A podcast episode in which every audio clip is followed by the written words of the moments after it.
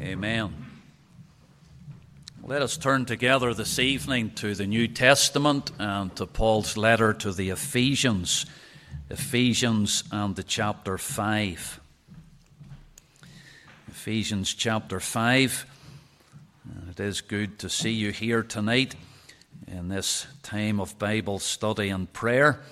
And I just want to come briefly to God's Word tonight and then we'll get to our season of prayer together. But Ephesians and the chapter 5, we'll move down the chapter to the 11th verse. Ephesians 5 and the verse 11.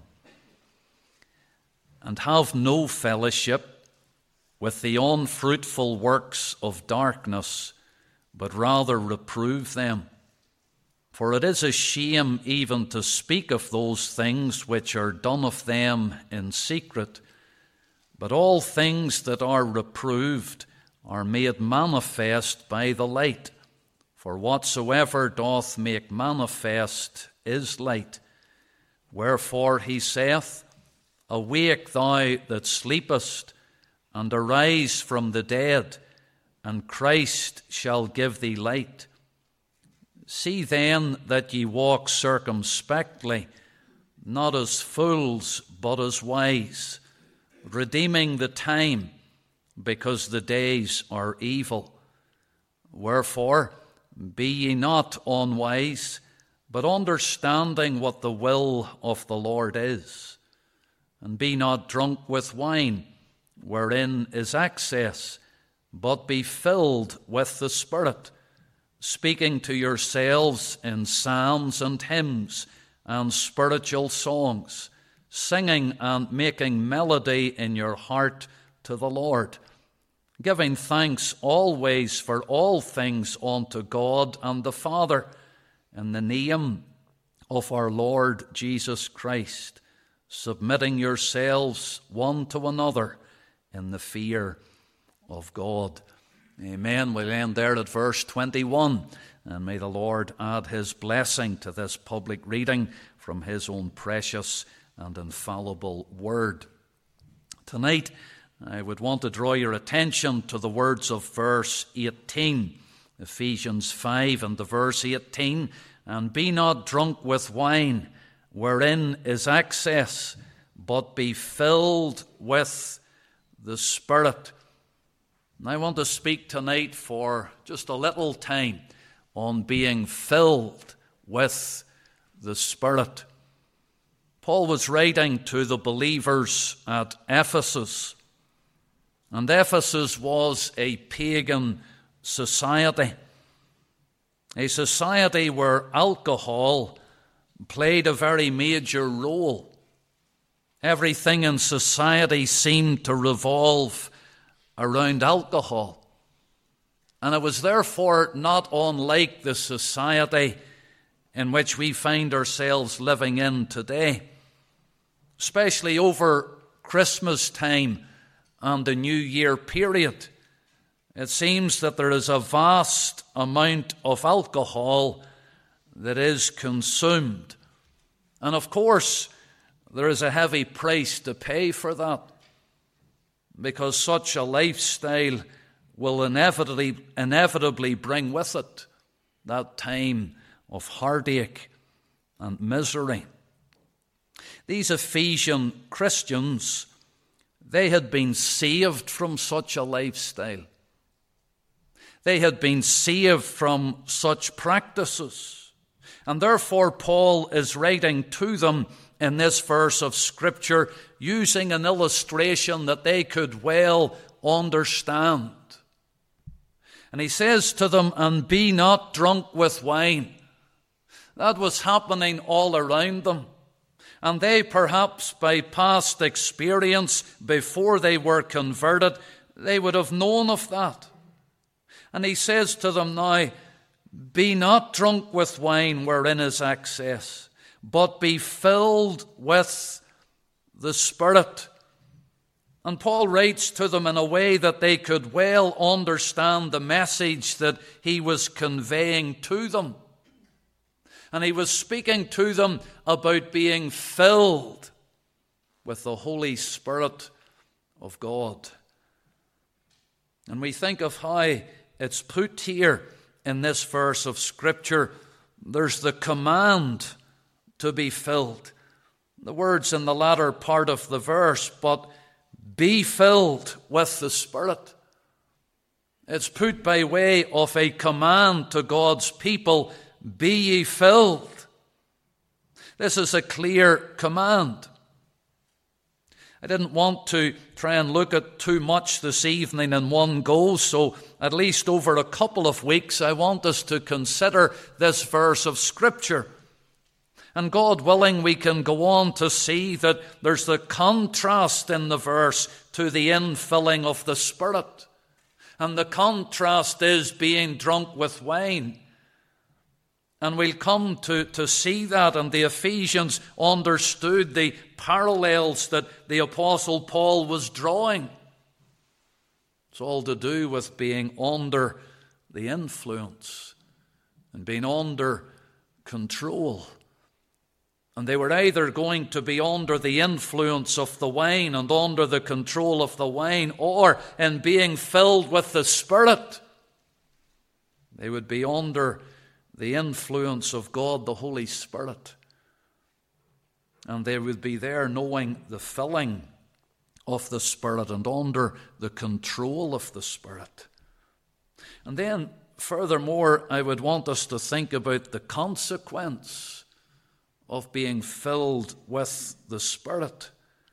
What does it really mean to be filled with the Spirit? What is it that the Apostle Paul is referring to? And what is the result of being filled with the Spirit? And so rather than try to cover all of that in the one evening, I want to confine our thoughts tonight to the command. And the command in this verse of Scripture is to be filled. Be filled with the Spirit. And a few simple thoughts on the command to be filled. Firstly, the realization in this command. And there's that conscious realization that we need to be filled. We need to be filled. That's why the command is here. When we begin to think about it, we soon come to that realization and we understand why the Lord in His Word would command us to be filled. Because we realize of ourselves only too well that we cannot live the Christian life in our own strength and of necessity. We need the filling of God's Spirit. We're so conscious of our own inability we're so conscious of our lack of power that we don't have the power of ourselves to live for the Lord, and we don't have the power of ourselves to labor for the Lord. And so when we begin to think about it, we come to that realization that living for the Lord cannot be accomplished in our own strength and using our own resources. There must be a realization that we need the infilling of God's Spirit. One commentator described this verse as the most important verse in the New Testament. They explained if you cannot obey this verse, then you cannot obey any other verse. We must first as the priority. We must first be filled with the Spirit. And therefore, he would say it's the most important verse in the New Testament. And we realize that in our life and in our labors, we need this infilling of the Holy Spirit of God. And therefore, the command is given be filled with the Spirit. I know that when I come to God's Word, when I open up the Bible and we begin to read God's Word, we soon come to that realization afresh. We need the help of the Spirit.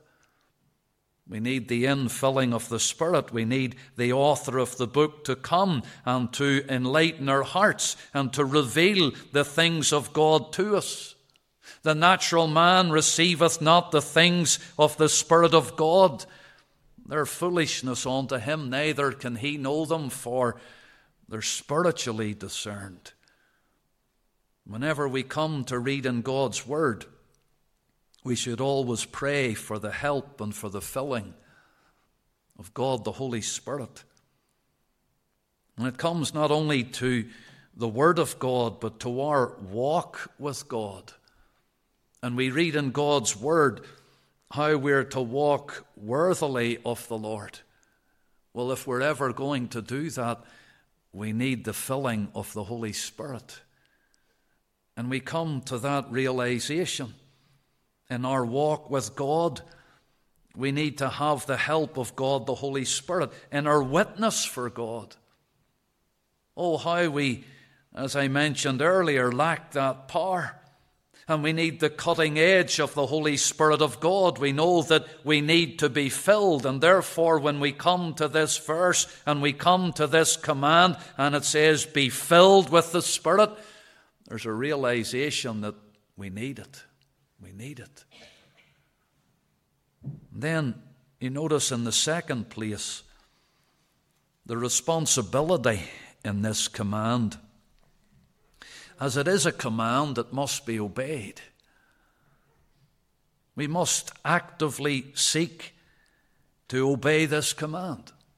And therefore, we must actively seek to be filled with the Holy Spirit of God having the infilling of the Spirit is not something that is optional for the Christian, it's commanded for the Christian, and therefore we have a responsibility to seek that infilling. It's not something that we just sit back and hope that it happens. No, there's a command here. And we have a duty, we have a responsibility to as far as possible, humanly speaking, we should seek to fulfill that command. Actively seek the infilling of the Spirit. You see, the Holy Spirit of God has been promised to the child of God. You could take verses even in the Old Testament, such as Ezekiel chapter 36 and the verse 27. And the Lord said there through the prophet, And I will put my spirit within you. And there's the promise away back in the Old Testament where the Lord had said of his people, I will put my spirit within you. The promised Holy Spirit of God. I will put my spirit within you and cause you to walk in my statutes, and ye shall keep my judgments and do them.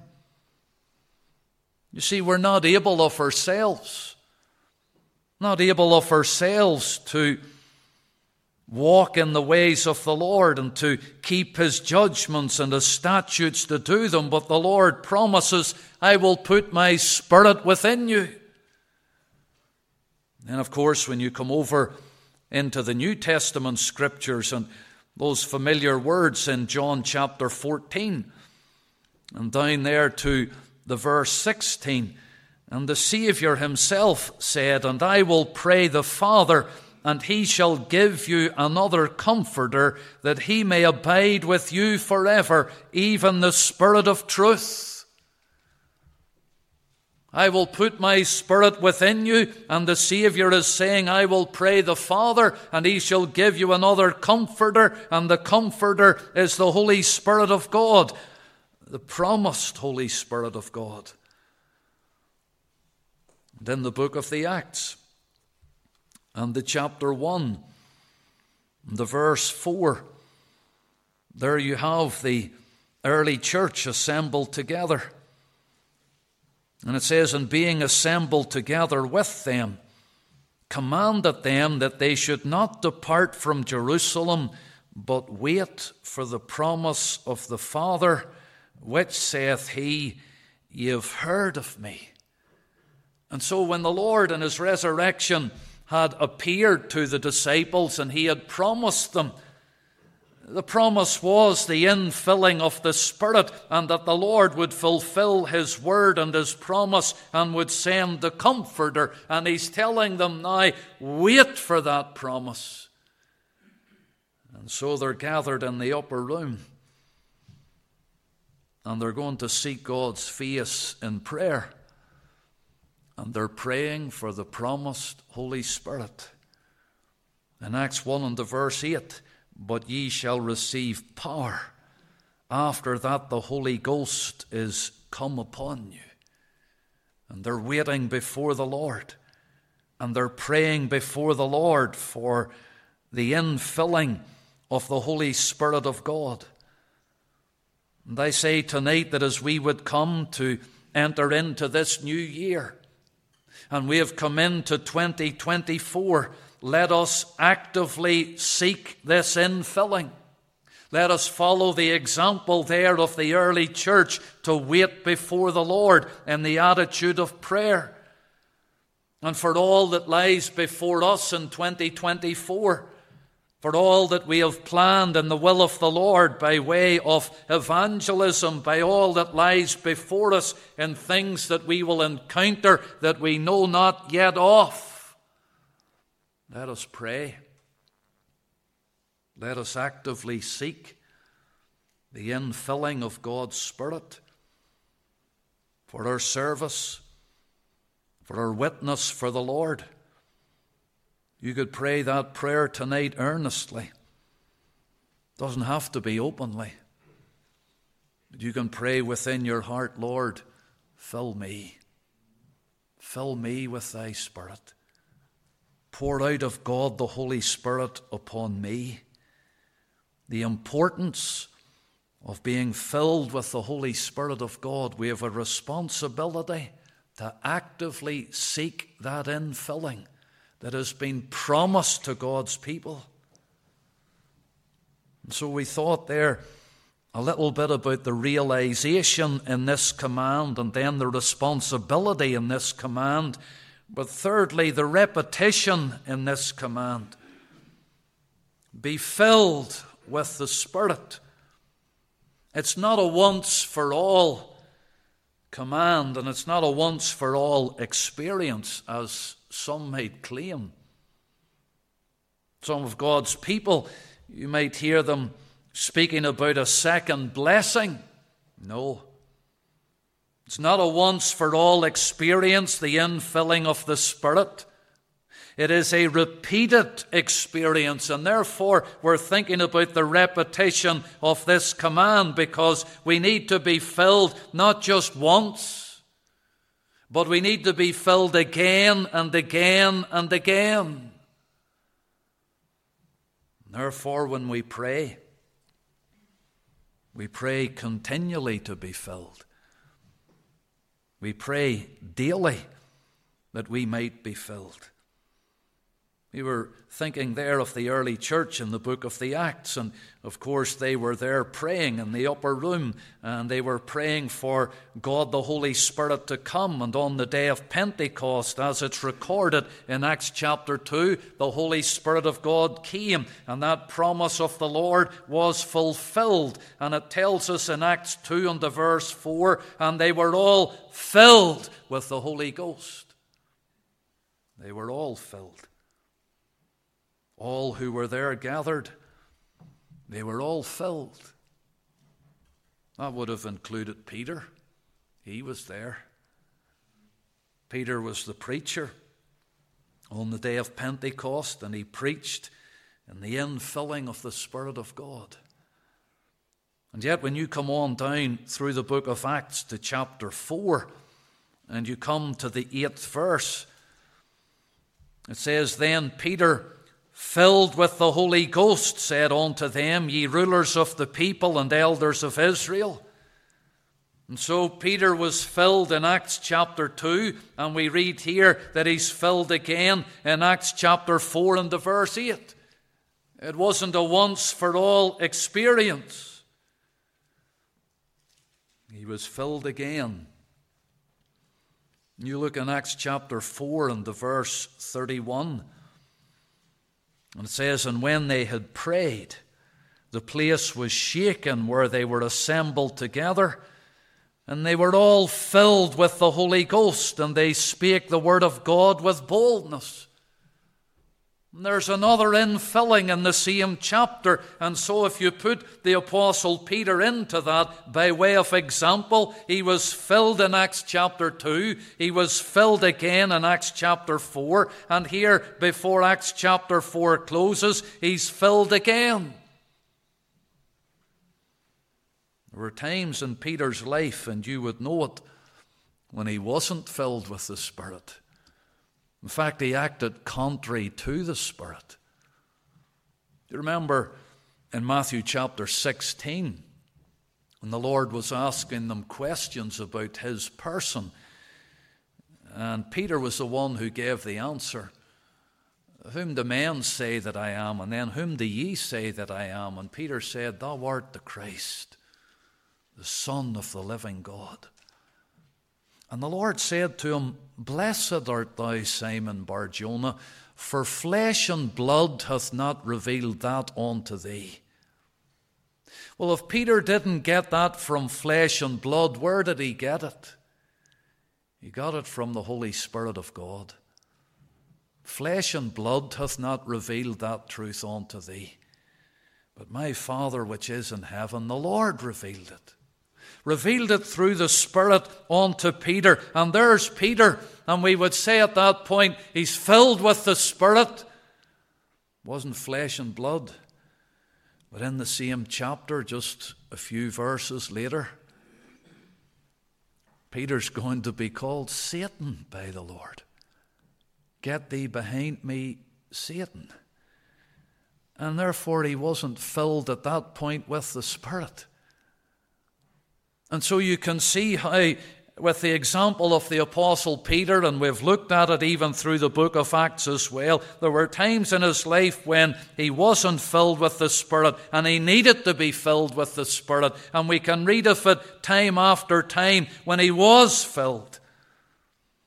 And if Peter is an example to us this evening, then we know that in our Christian lives, we cannot live out the Christian life in the energy of the flesh.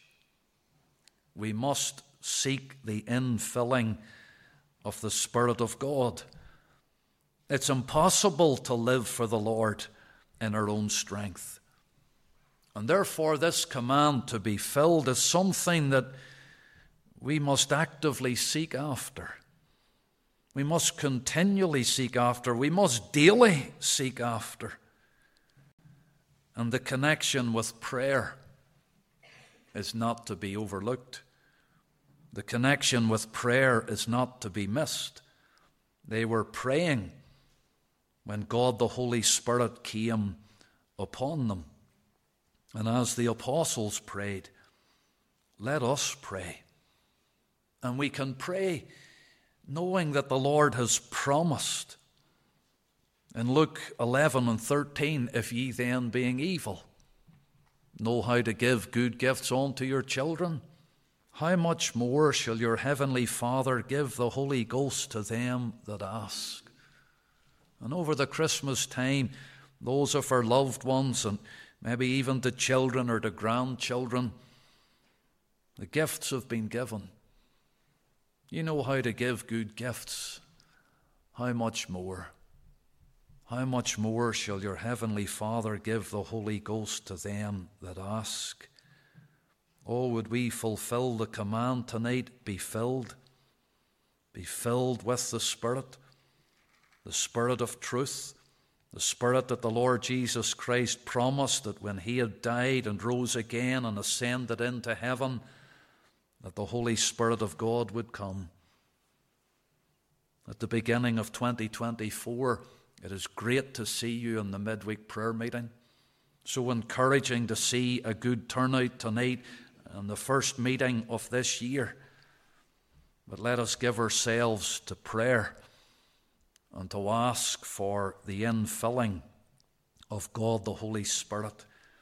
And throughout this year, to ask for that continual and ongoing filling of the Holy Spirit of God. And God willing, next Tuesday night, well, it will not be me next Tuesday night, but the one after that, that we can come back and look again at this verse of Scripture.